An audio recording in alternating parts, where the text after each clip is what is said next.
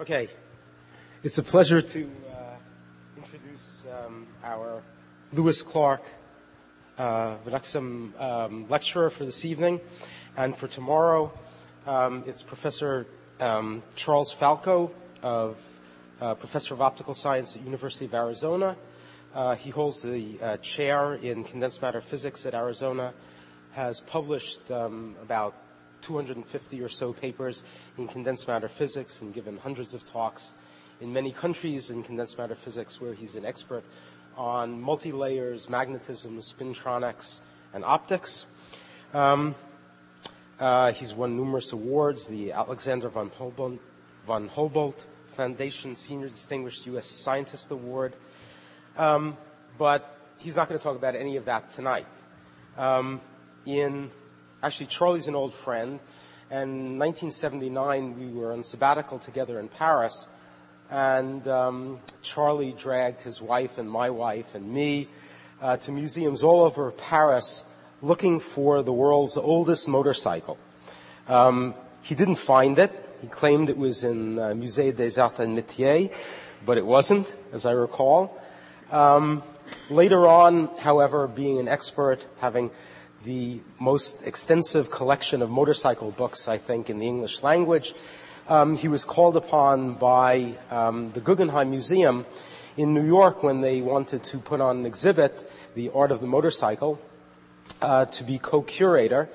And as part of that, which happened in 1998, um, he actually, I think, went back to Paris and found the oldest motorcycle.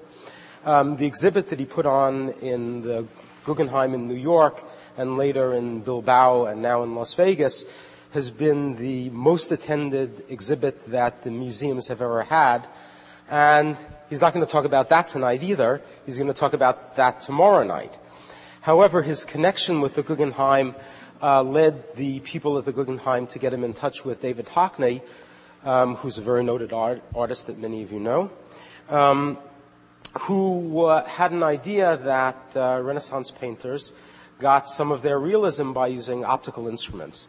And um, Charlie got in collaboration with uh, Hockney, and the result of that collaboration was a book which Hockney wrote and Charlie collaborated on, and probably will mention this evening. Um, and the uh, this talk this evening will be on um, Through a Looking Glass, The Art and Science of Renaissance Painting. And tomorrow night he will tell us about his work, which resulted in the Guggenheim exhibit, and this book, which is on uh, the art of the motorcycle. Charlie?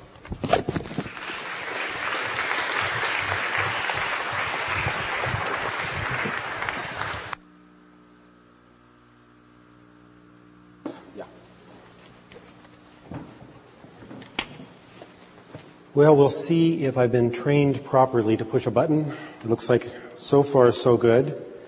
Thank you all for coming tonight. It's going really well. Um, as Paul said, my field of research is physics, condensed matter physics, and it has nothing to do with actually what's gotten me uh, lots of notice in the last couple of years. It, it's, if nothing else, a prime example of how you cannot plan a career. That I never could have planned this sort of thing. That what I'm going to talk about tonight, I rightfully list David Hockney as co-author of this. He and I have been involved in a very intensive collaboration, as I will show you, probably the most intensive collaboration of my scientific career. Some acknowledgments. I'll just give a couple now, and I'll tell you others as we go through there. David Graves and Richard Schmidt are uh, David's assistants in London and in Los Angeles. Jose Sasian is a colleague of mine at the University of Arizona. He's an optical engineer, designs optical elements and like. He ran a calculation for me that probably saved me two weeks of trying to figure out how to run a program. And he did it in about 15 minutes, and I'll use the result for it. So his, it turns out his mother is an artist, and so he's been following this. He's been very interested in it. And I'll tell you about the others as we get to them. If you went to the faculty club at Princeton which everyone I've had dinner with and everyone I've talked to today has told me is the best university in the country. So, therefore it has the best professors in the country. And if you went to the faculty club, gathered together um, at lunchtime uh, scholars from all different disciplines, and you ask them these three questions, not as a quiz, but just to say, do you agree with this? Do you agree that optical instruments first appeared late in the Renaissance, around 1600, with the invention of the telescope by Galileo? Well, sure, we all agree with this. Some people may say, yes, but we really think Janssen invented the compound microscope a couple of years earlier, but basically 1600 is when this happened. Mirrors obviously only reflect images. If you wanted to focus an image onto film or a canvas, requires a lens. Hard to disagree with that. And Renaissance masters like Van Eyck or Bellini were geniuses who produced their results by extraordinary dexterity alone. We all agree with that. If what I'm going to tell you tonight is true, every one of these statements, which are quite fundamental uh, precepts of our knowledge, are wrong. So you should pay attention because it has serious implications if it's true and, you know, who knows, maybe it's wrong. You'll have to judge that. This is my generic outline where there's just no time to go through all of this. I actually have over 500 images that are directly relevant to this on my computer. I will stay and answer questions as long as anyone wants at the end, but we're going to have to pick and choose tonight of what to cover. And every talk I give on this, I always give a different talk, so sometimes I'll surprise myself with what slide I've picked. And when I talk a little bit tonight about optics, I read the background to the Vanuxem lecture series, and it said it's supposed to tie together uh, arts and science and popular society and the like. So I'm going to give you more science than I normally do, um, which isn't a lot, but it's going to be more than normal. So we're going to talk a little bit about the quantitative um, image analysis that we can do with lenses, and go through a little bit of this. And a slight bit of historical context of what was going on in the world at the time. And then I've categorized the optical evidence that we could hope to find within paintings in 12 different categories. And tonight, I think we'll talk about five or six of them at the most. Examples that I claim show without any doubt that lenses were used by artists as early as 1430. Perhaps even earlier, but that's as early as we found so far. And then some general observations. So an overall introduction. First, since I give this to wide uh, varieties of audiences, have to set the um, the stage for what goes on. David Hockney, who I've been working on this uh, with, two respected dictionaries of art and artists. One calls him the relevant part of this, the most critically acclaimed British artist of his generation. The Yale Dictionary says that he may well be the greatest of modern portraitists. It was David's eye as an artist, a practicing artist, that led to him looking for or noticing anomalies in paintings that um, you could say in an arrogant way, he may have looked at this and said, I could not do this, therefore no one else could, or I don't understand how anyone else could. Or another way is, he knows the level of his skills. He saw things that just didn't seem right to him as an artist. Didn't seem plausible that an artist unaided by optics could have done and it led him to pursue things in greater detail. Well, two years ago, an article appeared in the New Yorker written by Lawrence Weschler, and as Paul said, I had this involvement with the Guggenheim. My uh, friend, co-curator uh, at the Guggenheim, Ultan Guilfoyle, got the New Yorker, read this article about how Hockney had seemed to think artists were using lenses, knows of my interest in art, knows of my interest in optics, called me and said, Falco, I don't care what you're doing, drop it, go by the New Yorker, read this, and call me back. it turns out it takes a couple extra days for the New Yorker to get to Tucson. But after the two day delay, I did, and the connection was made, and it turned out I was going to be in Los Angeles a few weeks later for a physics meeting, and arrangements were made. I was given uh, David's cell phone number that if my meeting ended early, I was going to book the last flight out of Los Angeles back to Tucson, and I would go by his studio and see what he was up to. My, my meeting did end early. I went there, and as a result, I started, as I said, the most intense collaboration of my scientific career. After the first six months alone, we'd exchanged a full ream of faxes, 500 pages of faxes. This, it was a very exciting time. It still is. So we were finding things and discovering things that we claim well, you'll see tonight, no one had realized or noticed before. And I'll show you some of this as we go through this tonight.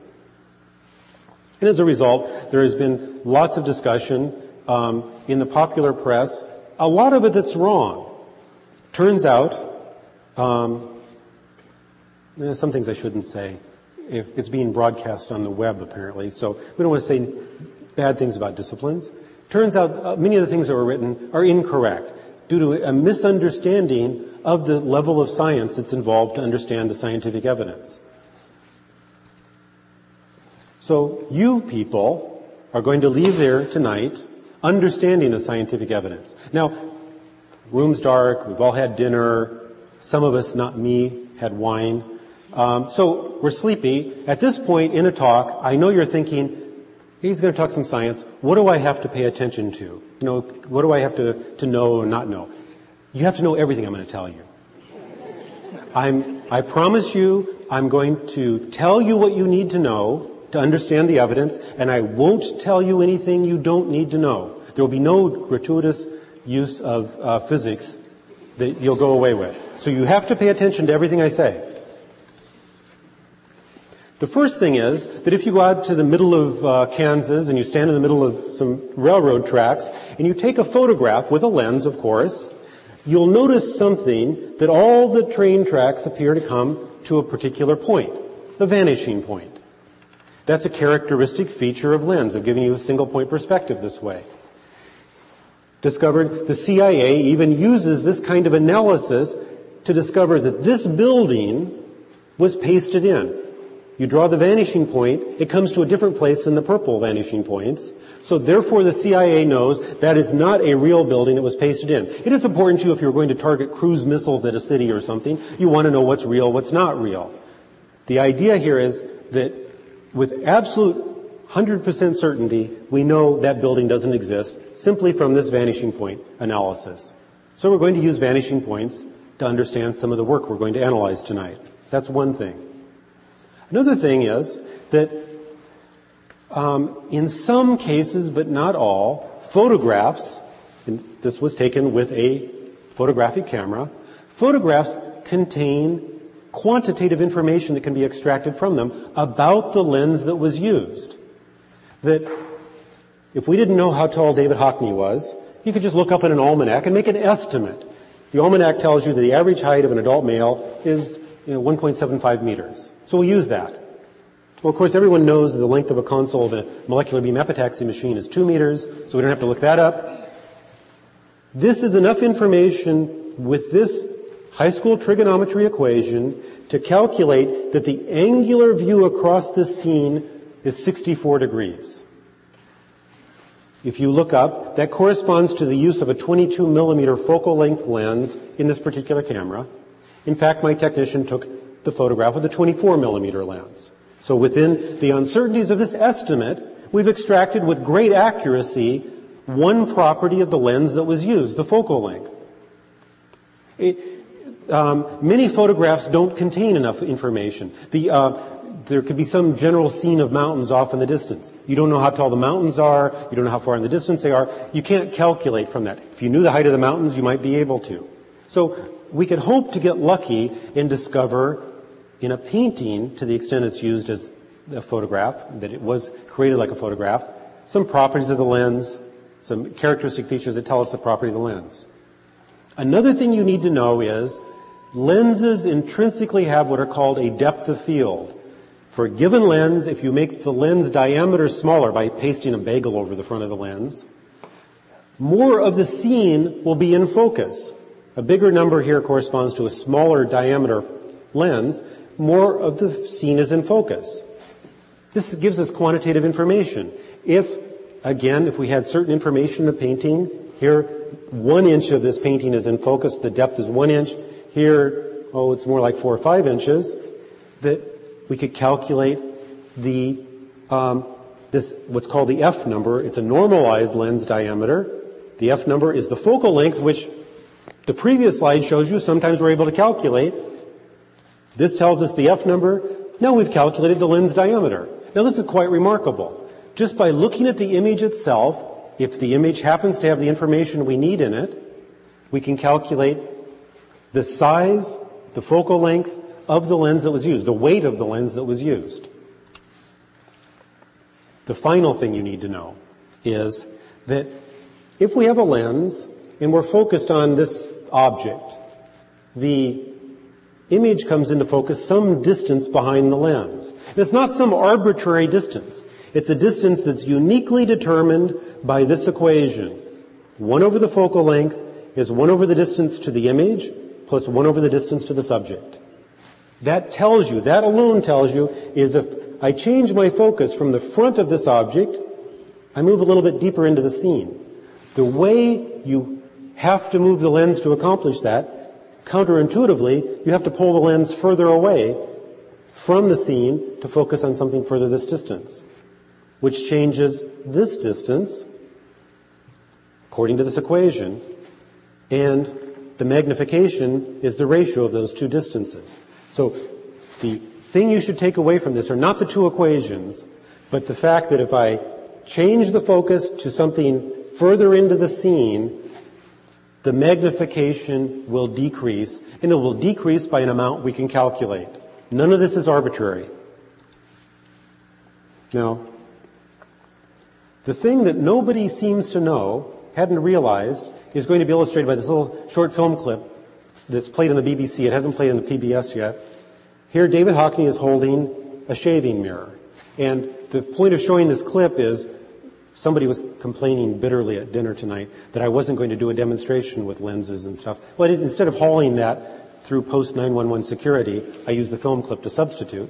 And David is going to use this mirror, the shaving mirror, the kind you can buy at the local drugstore for two or three dollars, to create a, a image. Concave mirrors have been known since antiquity. They were called burning mirrors.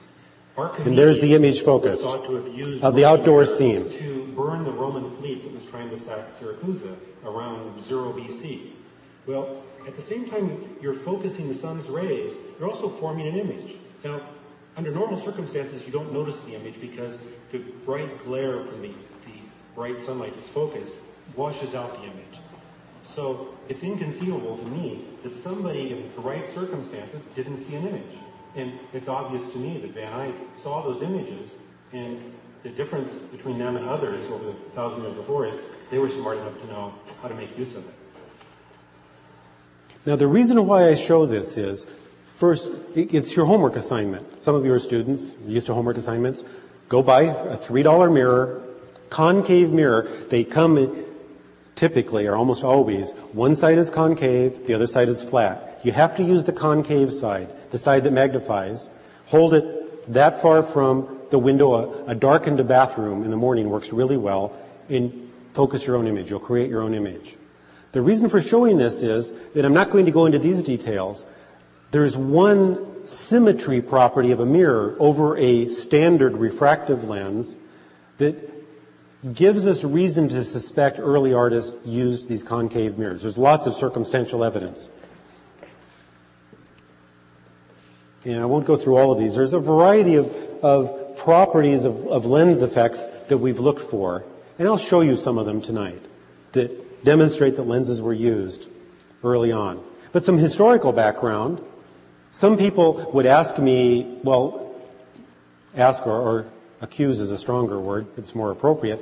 Lenses didn't exist back then. Well, in fact, they did.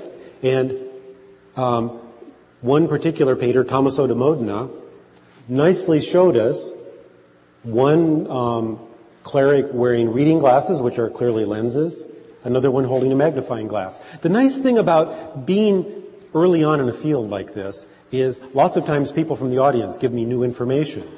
One, a retired professor of art history, or sorry, of history, of economic history from Yale came up after one of my lectures and told me and, and gave me the references to some translations he'd done that showed in 1450, uh, Duke Sforza of Milan ordered uh, three dozen pair, 72 individual spectacles from a lens maker in Florence, not Venice, Florence. Venice is thought of as, a, as being the glass, so it's kind of interesting it was um, Venice or Florence. And based on the average transit time of correspondence back and forth, said it took one week for those craftsmen in 1450 to fabricate those 72 individual lenses, and the average price per pair of spectacles was half the average salary of a stonemason. So they weren't expensive. If you went to LensCrafters today, you'd pay the same price and get them made roughly as quickly as were done in 1450. Well, even more interestingly, I discovered, here's an art historian who noticed there's a concave mirror on the shelf, used as a reading mirror. You can play with a polished spoon and see you can use this to magnify text. The one mistake he made is that he said that, well, here he's talking about there's a reading glass and a large and concave mirror on the shelf behind him. Despite their inconvenient habit of reversing the text, he used the lens incorrectly, the person who wrote this. In fact, they don't reverse the text. I mean, if you tilt it slightly differently, they magnify without the reversing the text. So in, 14, in 1350, we have concave mirrors being used for optical tasks of enlarging te- um, text. And here's another one, a different version. So every modern optical device we have existed at least in 1352. The, the technology existed and people were using them for imaging tasks. Now, whether they use them to create paintings remains for us to show.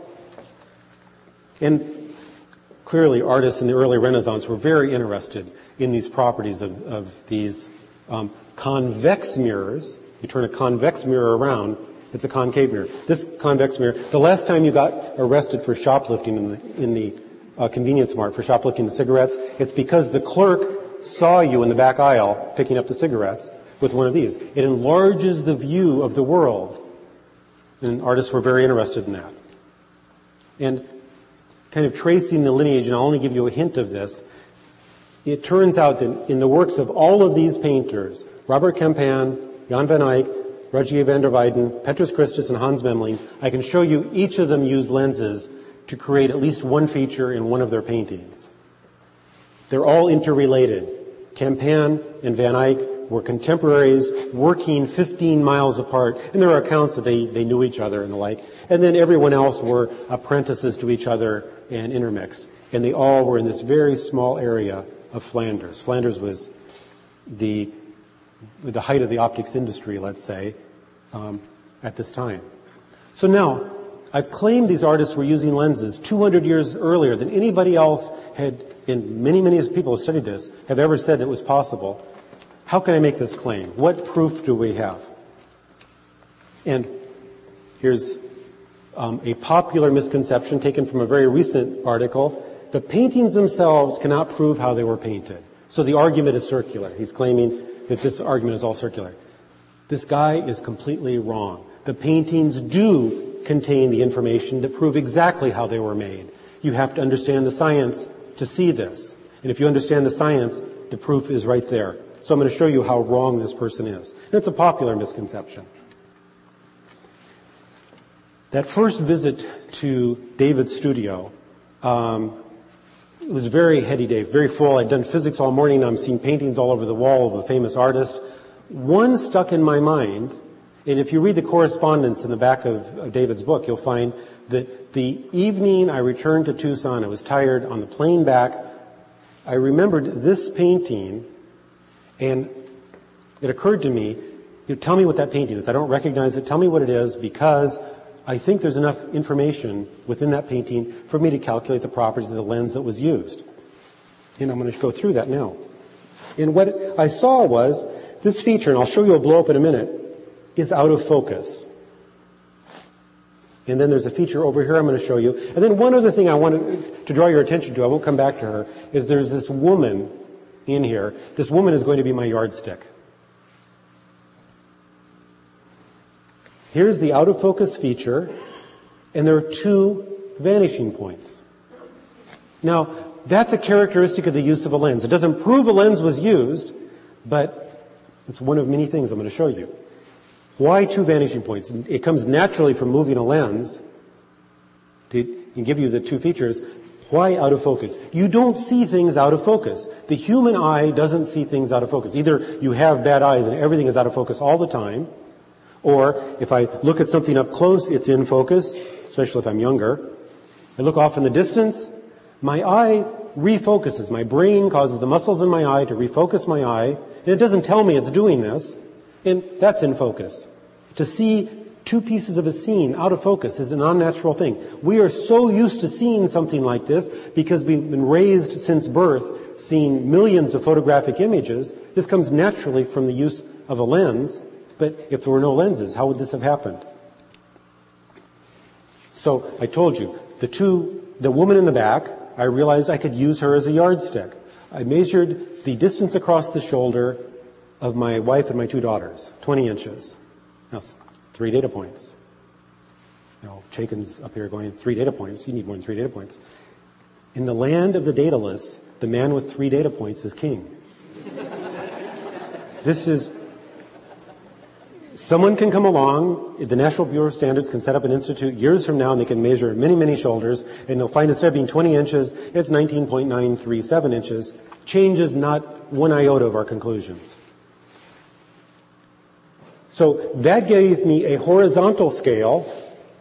Luckily for us, Lorenzo Lotto painted this very regular triangular pattern. I can convert that 20 inches. It turns out that, that on the scale print, coincidentally, that ends up being exactly two centimeters across. I have a horizontal distance. We see this feature going out of focus. It's certainly in focus about five of these repeats. That's one repeat, two repeats. It's in focus at five. It's certainly out of focus at nine. So somewhere in between is the depth of field if this were a lens. And then I draw your attention over here, six or seven repeat distance ins. There's another feature I'm going to show you in a second that occurs here. That feature at that distance in, the vanishing point changes by three degrees. And I, I won't show you the calculation tonight. I calculate three degrees within uh, very small experimental uncertainty from the optical properties of the lens that I'm going to show you was used to create this painting. And I'll summarize all this at the end. Here's another thing. This, this octagonal pattern, I thought, maybe I could fit something to this octagonal pattern. If it really was an octagonal pattern, if it was a real cloth, I mean, if a lens were used, that tablecloth actually existed at the time, so I should be able to calculate it. Turn, so I, I drew one. Here's my octagonal pattern. I mean, there's the scale. It turns out if you think about this a little bit, which I didn't do the first time, you start to draw this. If you're a little sloppy with how long, where you make this break and a little sloppy here, by the time you come around here, nothing matches up. So you realize you gotta be careful. That's one thing. The other is, you have lots of choices here. There's lots of degrees of freedom. I can make, maintain a nice symmetric octagonal pattern. I can make this line this long. That, which would make that line that long, which would then would automatically stretch this line. So that there's an infinite number of choices of how to make this octagonal pattern. I drew this one based on what that uh, Lotto looked to me. And I'll show you how well my first attempt worked. So first thing is, I just, we're viewing it, that octagonal pattern from an angle. So this is what it looks like, corrected for the angle. I fit this really well, but here it's completely wrong. I mean, back here, I mean, I'm not even close. But up front, given that I could have made this a little bit broader, up to this point or so, well, not even there, it breaks at that point, I've, I've lost it. But I've told you at this point, Lotto had to refocus. And the other thing, if you were paying attention, which I told you you had to, when he refocused to something further into the scene, the magnification decreases. This is too big. Maybe it'll decrease by the right amount. Whoa, it did. So now the front is out of, doesn't fit, but we've already painted the front. Now I get back here, I get all of this really well, but eh, something back there, I can do it one more time, refocus, and I can get this, and actually tilt it slightly. So what I'm telling you is, Lotto refocused once, refocused twice, and I put this all together, and it fits. This is the point where I know having done this once, I could redraw an octagonal pattern to make it fit perfectly, but my feeling on this is it'll take me half a day to do this and take the photographs and all and run it through Photoshop, that the people that understand what I've done here believe this already, and the people who don't want to believe it aren't going to believe it if it fits perfectly. So I'm not going to bother. Now, another feature. Now, a lot of stuff here. I'll just tell you what we're going to do. He had to refocus in going from the blue part when we changed to green, we've refocused. Well, here that's like five of these triangles repeat distance into the frame, two, three. Over here it's four, so somewhere between four and five triangles, and we know the spacing between them. He's refocused. We have our two equations, and I won't go through the calculation. We end up with the fact that this predicts that at the point where he refocused from the blue region to the green region, the magnification decreased by 14%. I had to make one assumption of how far away their lens was originally. I assumed a meter and a half. Turns out if I change the assumption from a meter, there's no way the, the lens could have been closer than a meter. Two meters, it just wouldn't have been further than two meters. This 14% change I've calculated, the range goes from 11% to 19%. So 14 is about in the middle. So I'm calculating from the properties of the lens predicts a 14% change. And if I measure the difference between, and these are the scaled ones I showed you before, I measure 13%. Within our experimental uncertainties, we have perfect agreement. Quantitative agreement. Putting this all together. This particular painting, which we call our Rosetta Stone, has all this evidence kind of in here. Qualitatively, the features that are telling us a lens was used, the octagonal pattern goes out of focus. There are two vanishing points clearly visible. In fact, there are three. The third one back in here, just it's harder to see. There's an excellent fit of these perspective corrected octagons to the pattern.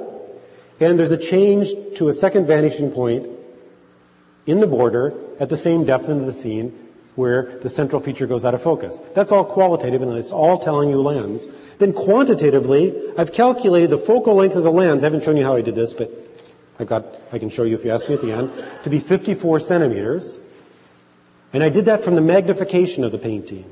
From a completely different independent feature, the depth of field, I calculate the lens diameter as being about one inch diameter. From another feature, the change in magnification upon refocusing, I calculate there should be a 14% change in magnification, which is what we find with an experimental uncertainty. And finally, this three degree change in convergence angle, we calculate to be three degrees from the change in magnification upon refocusing, which is consistent with the same 540. There just is overwhelming scientific evidence within this painting that a lens was used in 1523. Now we've pushed back from Galileo in 1600 to 1523. And the more important uh, fact of this is it tells us that the images themselves are the documentation. You don't need to find a manuscript written in Flemish. I, Jan van Eyck, today use my Nikon 24 millimeter lens to, to paint this painting. That would be nice. It's not essential. If you have these kinds of features, if you read the images, they tell you as much as the documentation, if not more. Because documentation, written words, can lie. Jan van Eyck could write, today I created this wonderful work and I didn't use a lens. Well, maybe he's just trying to fool us. One of my favorites um, is an hour away from here. It's in the cloisters at the Metropolitan. You can see what I'm going to show you next you can go up there and look at it with your own eyes, and you'll be amongst the first people in the world that notices this feature. And there's this triptych by Robert Campin, and I'm going to show you the rightmost panel. I'll just show it first. So here's Joseph in the carpentry shop. Notice that Joseph's blue uh, turban is a certain depth into the scene. His elbow is resting on the table at approximately the same depth into the scene. That's going to be important. Um, for what I'm going to show you because I'm going to do some little tricky image analysis. So we'll blow it up. Here's that depth into the scene. There's the lattice work in the back. And here are the vanishing points. And right around where his head is, you can see we go from the purple to the green. The vanishing point changes. If you had laid this pattern out geometrically, actually, it's very difficult to lay out something like this geometrically where it would change. There's no reason for it to change. There's every reason here just to believe from this alone that it's a lens and it's at the right depth into the, into the painting where from reasonable optical properties he would have had to refocus the lens. There's more though. His elbow, I told you, oh, now I've done something for you. And I'm going to have to show you this, a little demonstration. I've expanded the scene horizontally by a factor of five or so. And what I want to show you with the rubber band is, if I take a line and if I expand one dimension, the line remains straight. There's no kinks that are in, uh, put into it by me stretching it in this direction. So it helps with some of these paintings to be able to see small changes in vanishing point to expand one dimension. It magnifies the apparent effect, and I just want to tell you it doesn't introduce any new defects for this reason. And clearly, if you expand it in this direction and expand it in that direction, you've changed the overall magnification of the painting. If you take your photographs to the drugstore, you ask for a 4 by 6 or an 8 by 10 doesn't matter what the magnification the paint or the photograph is, you don't get it distorted. It comes back with the original image intact if you did it in two directions. So I've expanded it horizontally, and I'm going to show you. There's his elbow at the same depth into the seam where his head was, which is where we saw he refocused. And we can see here change in vanishing point, change in vanishing point, change in vanishing point.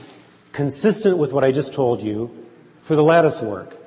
And what I'm not going to show you is in the central pattern of the triptych, we can see the same thing. There's lots more evidence. So the earliest painting which contains this optical evidence that a lens was used is this Robert Campin, and it's an hour away from you. So you should take a look at it. Different category, different, uh, completely different category of optical evidence are precise copies at different magnifications. I've found five art history books thus far that show this drawing next to this painting at different sizes and I've reproduced them here at the correct relative sizes. The drawing is at a smaller scale than the painting. And the five art history books that show these at different sizes comment that very few drawings exist from this period. So this has been heavily studied. And um, commenting about color and things like this. So what I did, I mean, by this point in the story, I'd looked at enough images that when I looked at this, I thought, this looks like a photocopy. I mean, it's that kind of accuracy between that image and that image. So what I will do is I will blow the drawing up to be the same scale as the painting. There it is. And here's our length scale. The distance between those two lines is one millimeter. If you have little um, pen, it probably has half, or pencil, it has half millimeter lead in this. The pencil lead is not much wider than the spacing between those two lines. There's the painting. Yeah, pretty similar. What I'll do now is I'll, I'll make the drawing semi-transparent and overlay it on the painting. It's amazing. First, we'll ignore the ear, and I'll talk about that in a minute. The, the eyes, the nose, the hair coming out of the nose, the earwax, everything about this to within a half a millimeter resolution, the wrinkles, it shows up better. It, the the problem with video projectors is they don't maintain the detail we'd like to have. The wrinkles, all of these features with better than a half a millimeter resolution line up. This is completely off. How could that be? He bumped the painting. When he was reproducing the drawing to the painting, he bumped it by a few millimeters. Now, the ears, all these features, everything lines up perfectly, except for the earlobe and features down here he bumped it a second time. Now think about how he was working. First, if I assigned people in this audience the task of taking a drawing and creating a larger drawing, larger by 40%, with great accuracy and fidelity, not using a photocopier, most people in this audience could not do it. And it's no reflection on you. You just, how would you even go about producing this? What Van Eyck had was the equivalent of an overhead projector. What, the way you could do this is you take the same mirror lens that we've used to make the original drawing, you arrange the distances correctly, and you blow it up by 40%. The cardinal is known to have come to Bruges for four days in December of uh, whatever 13 or 1430 or so. So he's there for four days. He's a very important person. He comes to sit for the for Van Eyck, and I imagine there was not enough light. Anybody who's been in Northern Europe, or probably in, in New Jersey in December, knows there's no light. He didn't have enough light to project the image as bright as he needed.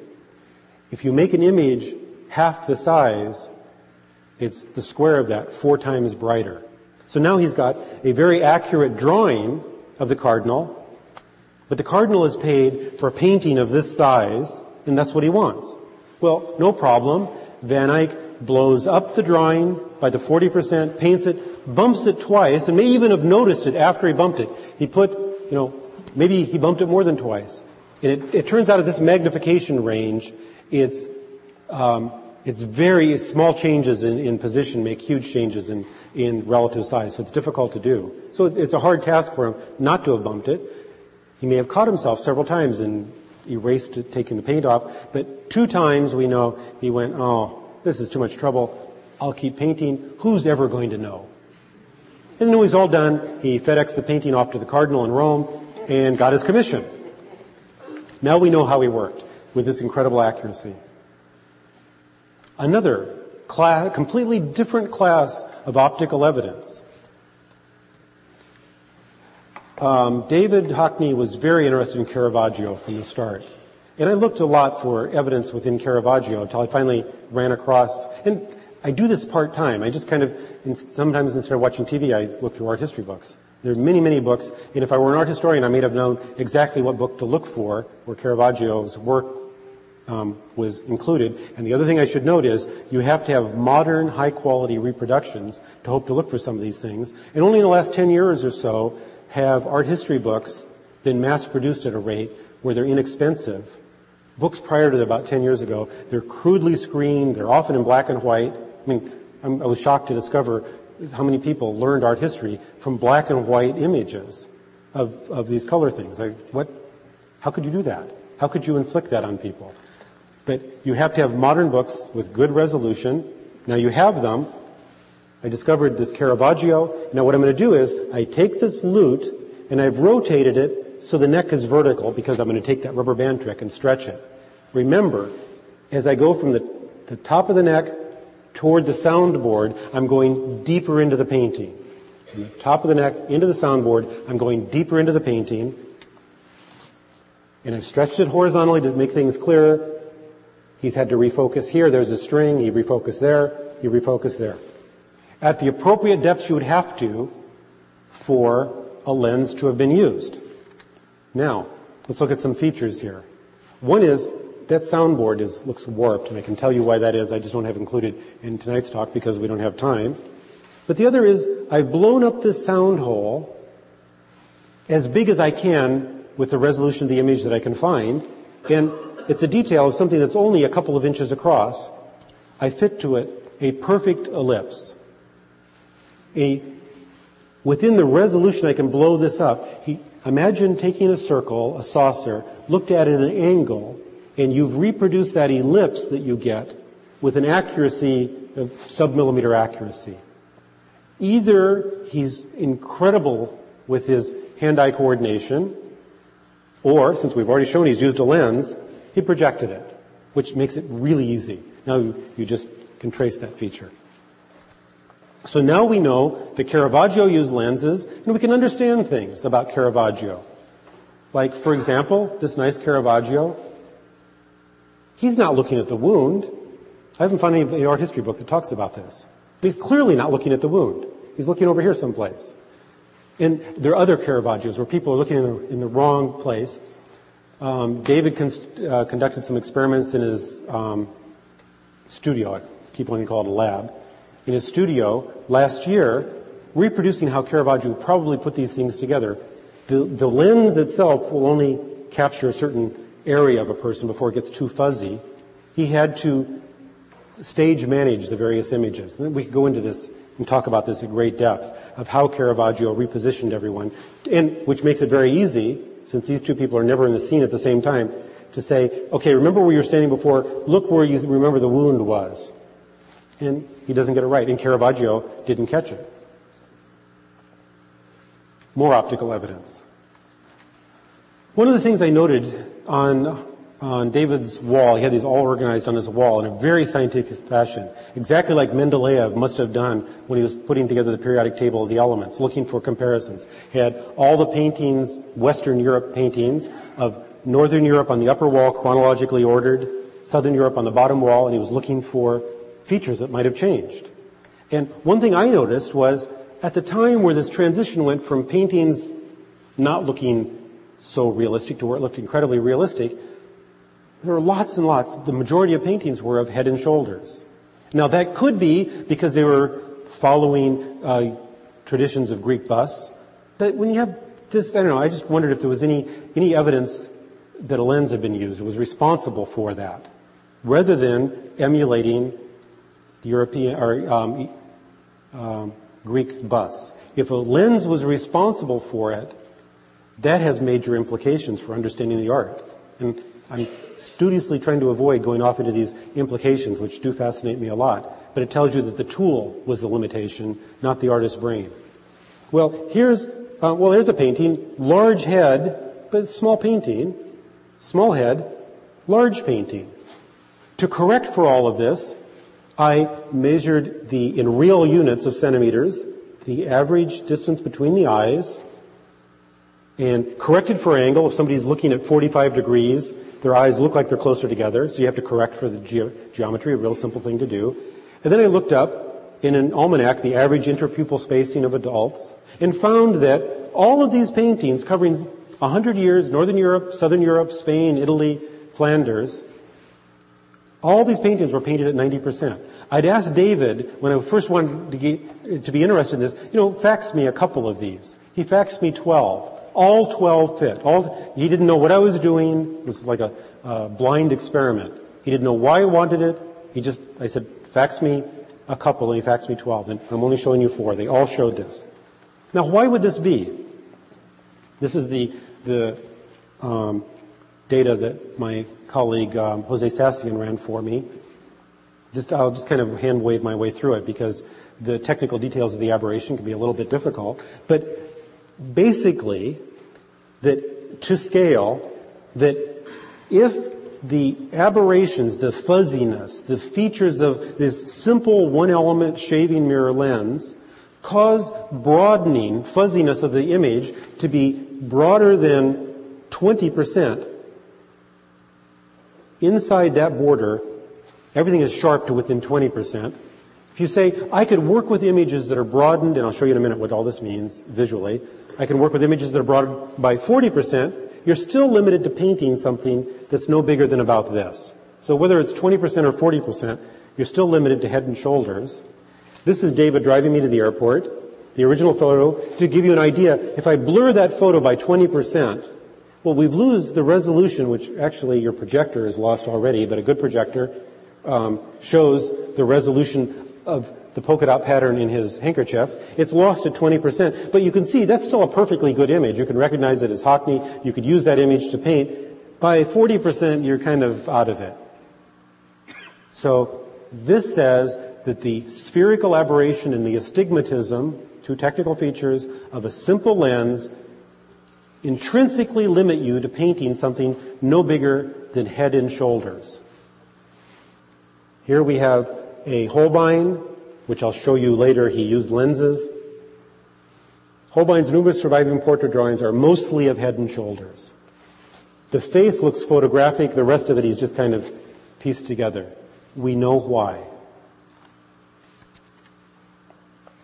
Here's one that um, I really like a lot the anamorphic features. Famous painting, the French ambassadors, Hans Holbein, I told you, we just, um, I am going to prove to you use lenses. There's this smear here, which if you compress that smear, is this thing that looks skull-like. Well, this doesn't look like a skull to me. I mean, any number of people talk about, say, oh, we got a skull, end of story, next painting. That's a skull. That's not a skull. I mean, it's got some skull-like features to it, but it's, it's wrong um, in any number of ways. So how could he have gotten it almost right but wrong? Well, he could have just laid this out geometrically and just screwed up as he did it, and it was fuzzy, because it is hard to, to do an image, an anamorphic image that way. But I'll show you why he screwed up. This is the setup I made. There is our skull. Here's our shaving mirror, and I'm going to project the image at a grazing angle onto this piece of cardboard. And then from off in this side, take straight on at this piece, I'm going to take a picture of the projected image, a photograph with a digital camera. Once more, there's the ring stand clamp. I've taken the, the mirror out and I'm taking an image exactly of the skull. You would think that in the end, since I'm projecting the image from this vantage, this vantage point, I should reproduce exactly that skull. I mean, that's what optics would tell you uh, under certain circumstances if you were projecting it not at grazing angle. Well, I've projected it and I exceed the depth of field, so I've had to refocus several times. I've used Photoshop to extract only the pieces that are in focus. And here you can see I've deliberately left this. This piece is only about half the height of this piece. That tells you the magnification as I've moved my lens to refocus, the magnification actually doubled. I had to shrink it by a factor of two with Photoshop, vertically. Now I will compress things. And this is what it should have looked like. We would have thought, this is what it looks like. There's something wrong. And I can, scientists who ask me, I can tell you why this is. The transformation is linear in one dimension, goes as one over sine theta in the other. We won't go into that. Let me draw your attention to the jaw line here is too long and too flat compared to this. There's this bulge in the back that's just absent here. And this, the right, from the point of view of our friend the skull's eye, is raised, giving us the impression this skull is looking at us. More so than that. Where have we seen that before? Voila. The lengthened jawline the bulbous point. I could get rid of this higher feature now if I wanted to take the time to do it again. And staring at us. And notice something else here. That I, notice how this comes down, black spot goes up, comes down, black spot goes up. He's actually overlapped, he's reproduced this feature twice. You can see it again here. This crack, this crack. So he's made a mistake there. So we see how Hans Holbein created that anamorphic image. He did it by projecting with a lens. Oh, I'm right on time. So the next time you go to Princeton's faculty club, what the professors should tell you, or you should transfer to a different university, that you know that optical instruments first appeared at the onset of the Renaissance around 1400 with the mirror lens and epidiascope overhead projector of Campin and Van Eyck, 200 years earlier than anyone previously thought. Flat mirrors only reflect image. You can focus an image onto a canvas or film with a concave mirror or a refractive lens, either way. Now, let me stop for a second. There are circumstantial reasons why I believe many of the paintings were produced with a, a concave mirror that I haven't gone into. I cannot prove whether it was that or a refractive lens. It could have been either, but it was a lens. And we now know that Renaissance masters like Van Eyck or Bellini were geniuses, there's no doubt about that, who produced their paintings by extraordinary dexterity, extraordinary visual perception, but also aided by images projected by lenses. This does not in any way take away from their genius. And I tell people, you try to make one of those anamorphic photographs, like I did, before you tell me it made Holbein's job easier.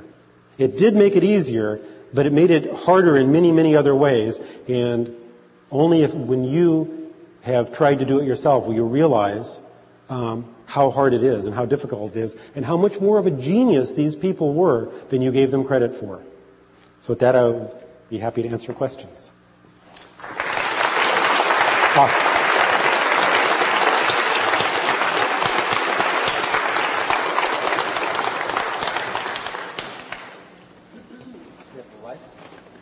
Um,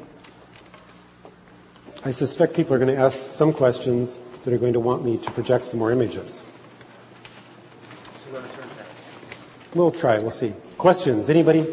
Yes. If I understood you correctly, you argued that the series of head and shoulder portraits were done typically at 90% magnification based on the separation between the eyes. But 500 years ago, people on average were shorter because nutrition was different. Right. And so, did you take that into account? Okay. Uh, back to my in the land of the dataless statement that I could look up, eh, either, there's armor in museums, you go see armor and you discover the people were shorter and you could correct for all of that. Those are second order effects. My calculations you know, are, are accurate to plus or minus 20% or so. So if the eyes were 20% closer together, it doesn't change the really strong fundamental conclusion. A lens was used, but it might change my focal length I calculate from 550 millimeters to 490 millimeters.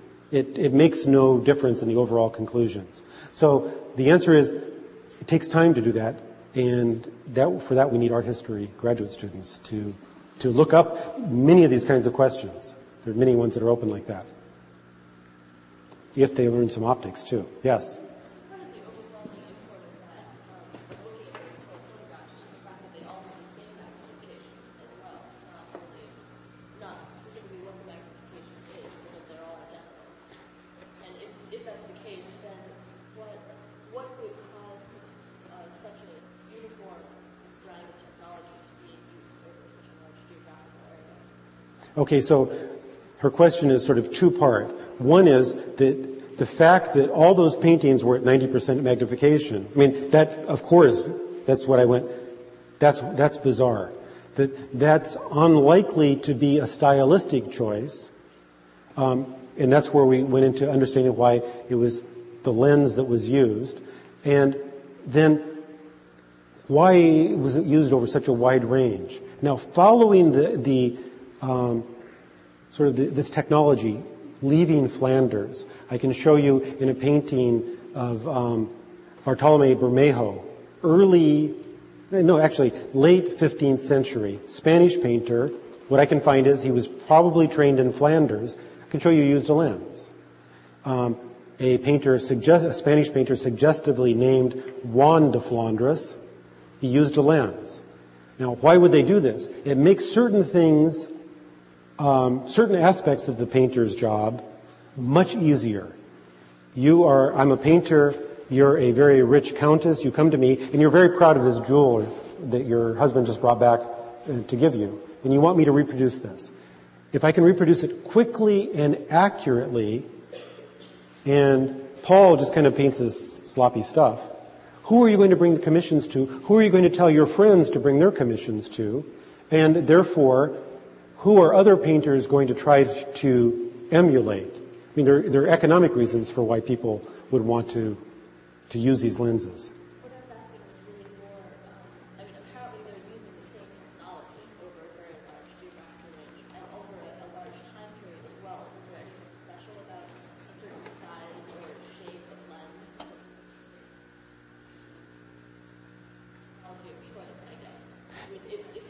What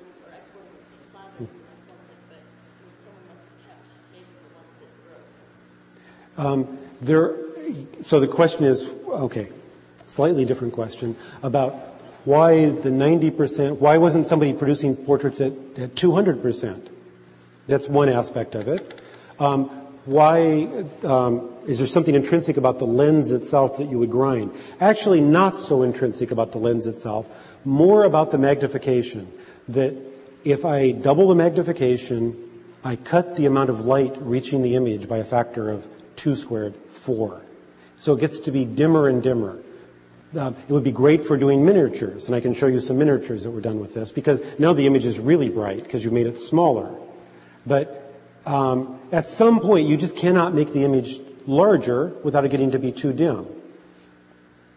The the reason why at ninety percent, um, that's a more complicated one that I have to go into in more technical detail. You haven't mentioned the camera obscura, which is part of our question. The other is, my understanding of lenses is that they're refractive and a mirror is reflective. You're using the term interchangeably, uh, which I understand. Yeah.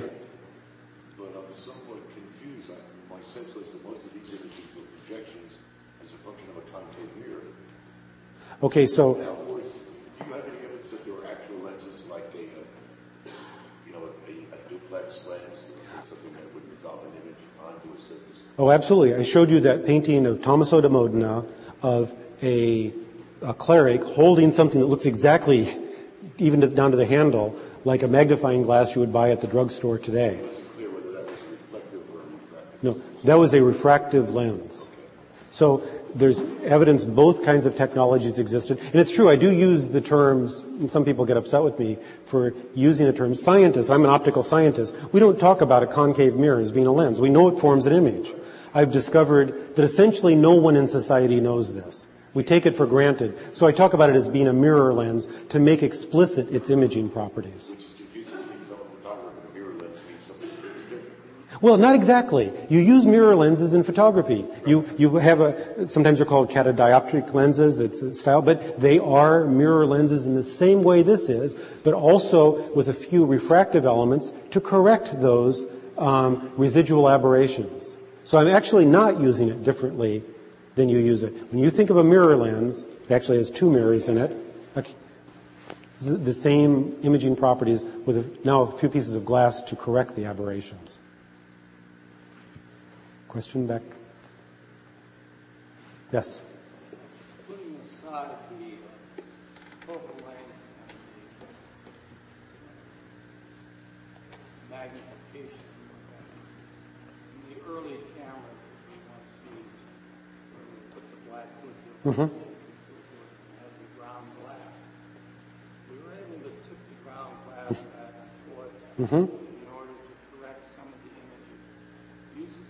were doing Oh, yes.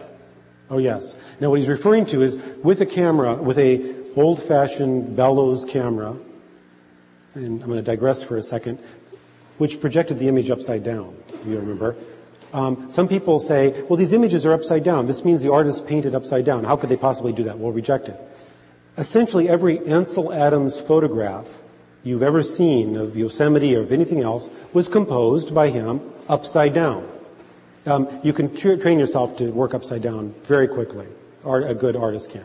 Okay, there are swings, there are tilts, there are rises, there are falls, and they all can um, be used to advantage.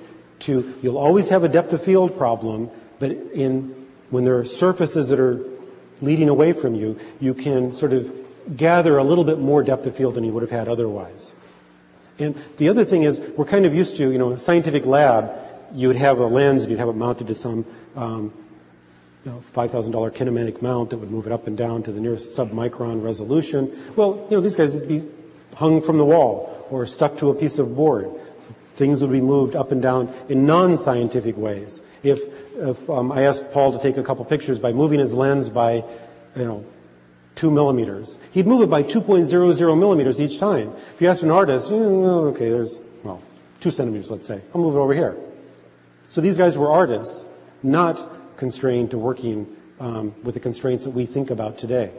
And that's the other thing about working with an artist as a scientist. I mean, some of the things, my very first correspondence with David, where I mentioned a mirror could be a lens, was I said um, something to the effect, well, but of course, you know, you'd want at least two surfaces because I was thinking in terms of to correct aberrations and to make the image higher quality and the like. And then I went to lunch, I came back, and the next faxed him, an hour later, I did what an experimental physicist would do, is I project, I turned my office into a camera obscura, and I projected an image with one mirror. I thought, yeah, it's fuzzy, but boy, is this usable. So forget the fact that it's a little bit fuzzy at the edges, where I was thinking too much like an optical scientist. Any amount of fuzziness is something to be gotten rid of, as opposed to thinking like somebody, like an artist, make use of what you've got. In the back? By using the technique that you're describing, could an artist paint a self-portrait this way? Uh, the self-portrait question is is uh, interesting one. Could he paint a self-portrait?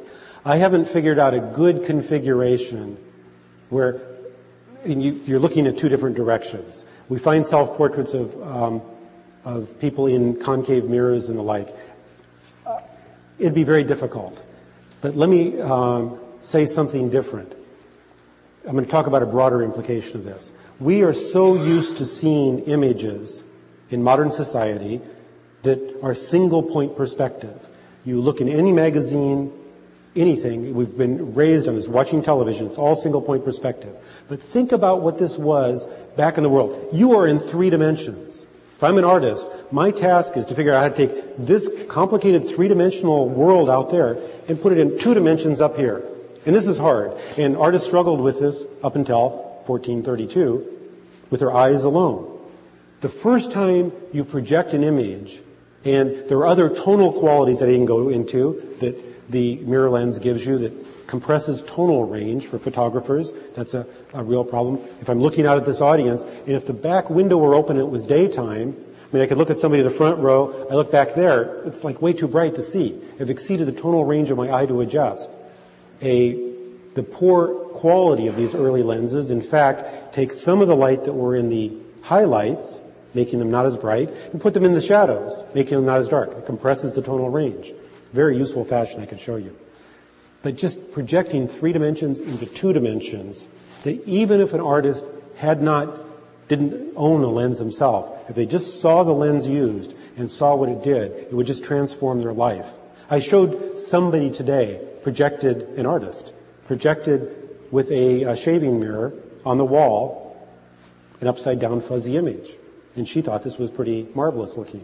And she, I'm sure, watches all sorts of bad television with high resolution. So you project one of these images and see the, the tonal qualities are quite marvelous. Seeing the world in two dimensions this way changes the way you think forever, is what I believe. That, so these artists back there would have been transformed for that reason also. I agree with you that it does not diminish the genius of the I've speculated all about what they must have thought, in that there seems to be little, as you said, text-based methods that I, that have Well, okay, so why didn't they write this down? Yes, if they, if they didn't think that it was diminishing the quality of their work, hmm. Well, a couple, I can give you, I can, okay, so what I want to do here is, I find people get confused when I mix together scientific facts that I've shown and speculations. I'm more than willing to speculate, but I'm going to clearly label it as speculation. So if you disagree with my speculation, think this is implausible, it has nothing to do with the scientific facts I've shown you. So this, I'm going to clearly mark this. So why, as speculation, why might an artist um, not have written this down? Paul discovers some new effect. He's going to write a phys rev letter manuscript and send it off. Um, somebody else, an artist, goes, if I write this phys rev letter manuscript, everybody's going to know how to do this. What a schmuck. You know, I'm not going to tell anybody. Because, you know, then he'll, the commissions will go to everybody else and I'll have lost my advantage. That's one thing. These artists back then, I mean, their job was to create art. It wasn't to write manuscripts. Um, that we, they might have regarded as cheating. Now, as a result of, of um, what David Hockney and I have been talking about, um, somebody in the science and technology program at Stanford just contacted me. He's retranslated um, tests from 1550, which were mistranslated before.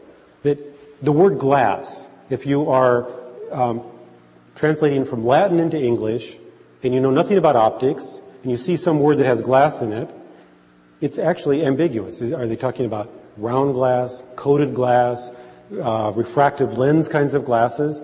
Well, he's retranslated and discovered that now, 50 years earlier than people knew before, maybe 30, 40 years earlier, that absolutely a refract, uh, sorry, a concave mirror camera obscura was in use and was understood.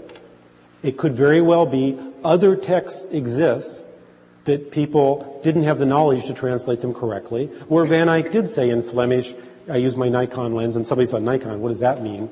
Um, that must be some obscure Flemish word. It means, um, you know, canvas.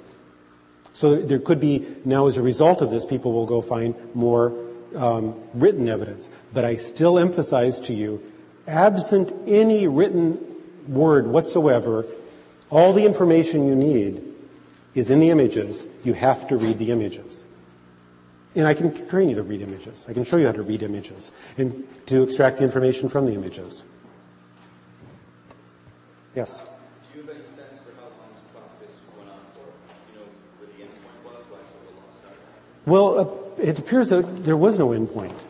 That it just kind of uniformly evolved and transformed. The people were trying, uh, Fox Talbot given credit, um, co-credit for inventing photography in 1839, was by all accounts a bad artist who was interested in figuring out how he could, instead of having to project an image and trace it, which he was not very good at, to chemically fix the image.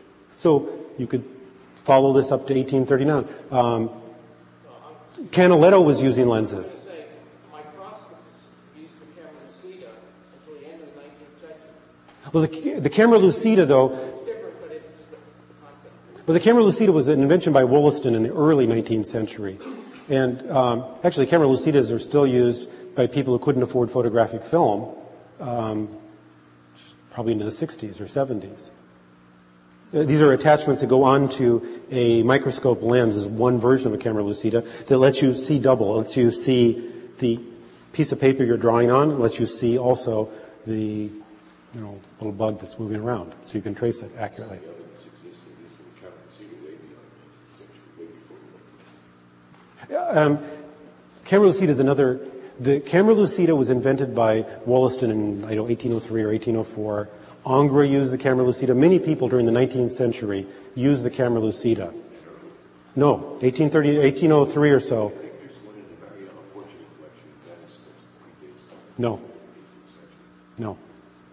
There, Wollaston is, it, to the best of everybody's knowledge, Wollaston um, invented the camera lucida. There's other ways of accomplishing similar kinds of things, but the Wollaston prism, prism, which is still used in a technique in microscopy called Nomarski differential interference contrast. If you come to a lecture like this, you get all sorts of information, Kara. Um, use a Wollaston prism. Yes.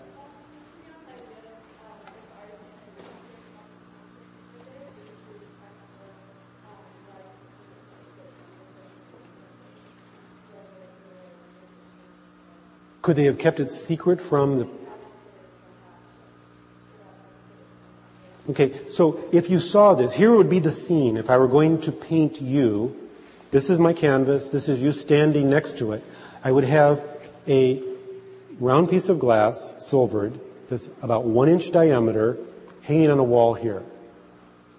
Um, from the curvature of this, and think about your uh, a shaving mirror, a makeup mirror in your bathroom, mostly covered over.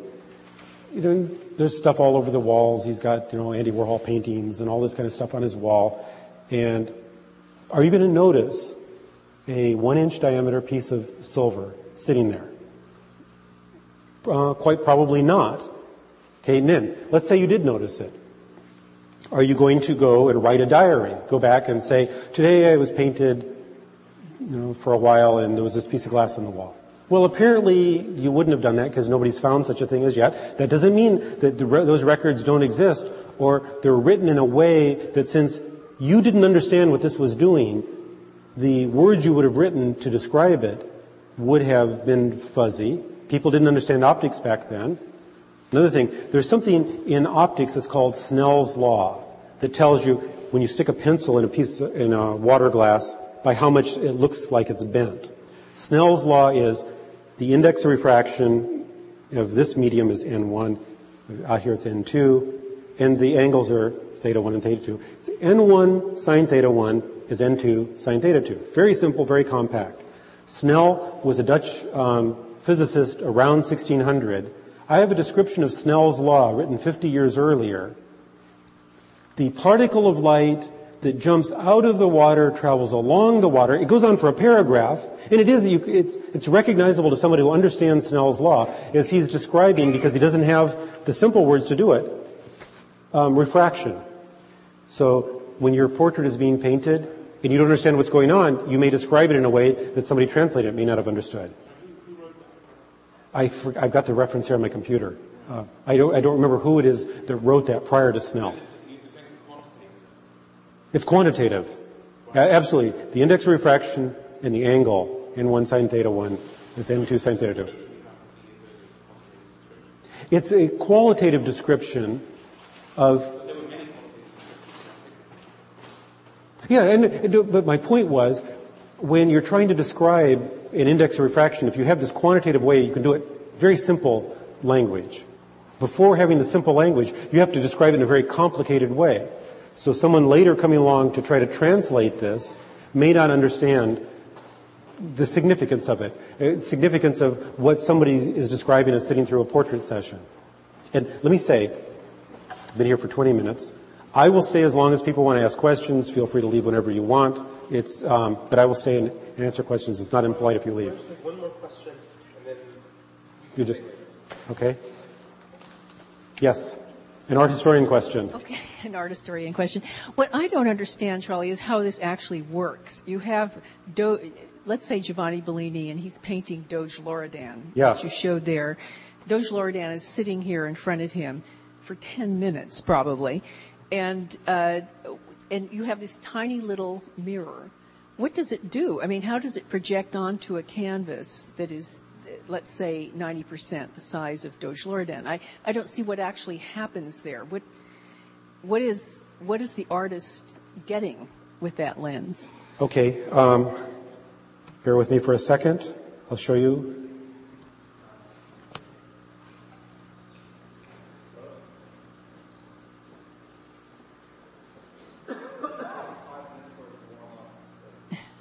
You turn the projector off.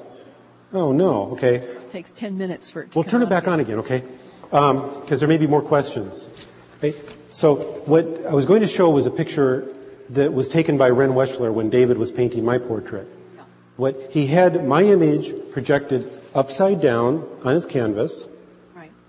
with me and the lights, and he had me there for I would estimate two minutes. I mean, I was sitting still for a portrait, so I couldn't look at my watch. But I'm a scientist, so I was trying to think about this. He captured the features that his skill as a portraitist has taught him make me me. Like he doesn't have to worry about my hair so much. He's got to get my eyes, my nose, my mouth correct. Took him two minutes to make certain marks on the painting, edges of my mouth, my eyes, and I've watched him do this many times. He then turned the painting over and continued as we imagine artists do, or as I would imagine artists do, with the portrait here and, you know, filling in all the details. And in 45 minutes, he had a painting of me so realistic that if you had never seen me in your life before, and you had the portrait, when I walk in the room, you go, oh, that's Charlie Falco. So faster than you can go to the one hour photo store and do this. So what the image he had of me to repeat this, if I'm the Doge, busy man, defending the city, I show up, I say, okay, you've got um, an hour or 15 minutes, you've got some time. We know people didn't sit for a Yeah. long time for these Okay. portraits. I really like this hat. Really cool hat. Um, most of my people wear it with the bill forward. I wear it with the bill backward because it makes me look more cool. You could have Um, left the hat there. Okay, so uh, so he leaves the hat on a mannequin, and he gives Bellini as much time as he wants, weeks, to project that hat to um, paint in all the details. The Doge himself, the features of the Doge. see, if we got enough power here to do this. Um, Can you turn down these lights? I'll do that in a second. Yeah. Can I do that? The lights on the screen. Touch screen to continue. Completely different image appears here. Okay, so Paul, you f- see if we can turn down the lights. Um,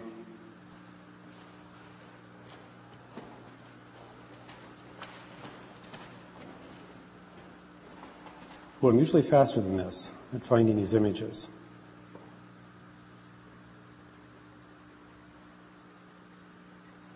Yeah, not finding it. There we go. So here I am. This is what David saw. That's my image projected upside down. And what is, where's this lens? I mean, Well, it's over here someplace, outside the field of view. One inch lens, right? I mean, it's a tiny little. In this particular case, it wasn't, but yes, we'll say it's a one-inch lens. In this, uh, we're doing a different experiment here. So it was a actual refractive lens. It's a one-inch diameter lens would have done the same thing. My image is projected here, but um, the it's such that um, I always carry a camera with me, and I have for years. I gave my camera to the writer for the New Yorker, Lawrence Weschler. He took a picture. So the fuzziness you see here, is, it was a dim image, and you can't use a flash because it'll wash out the image. So it's him shaking, is why this is fuzzy. And then after me being there for two minutes, he continues.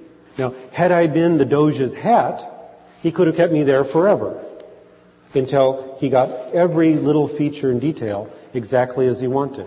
The thing of it is, I mean, Bellini painted like this. He was a very meticulous painter, so it wasn't simply that we have, you know, the portrait of the Doge, which is so exquisite, but we have exquisite altarpieces, we have Madonna and child paintings and all of that with tapestry and so on, which is very, very, you know, very detailed and finely painted. Mm-hmm. And I guess that, you know, I, I, I certainly don't reject the possibility of, of artists using lenses and that sort of thing. But they, did they need to do it? He didn't need to do it. Okay, the need to do it. That's, that one comes up often. Did they need to do it?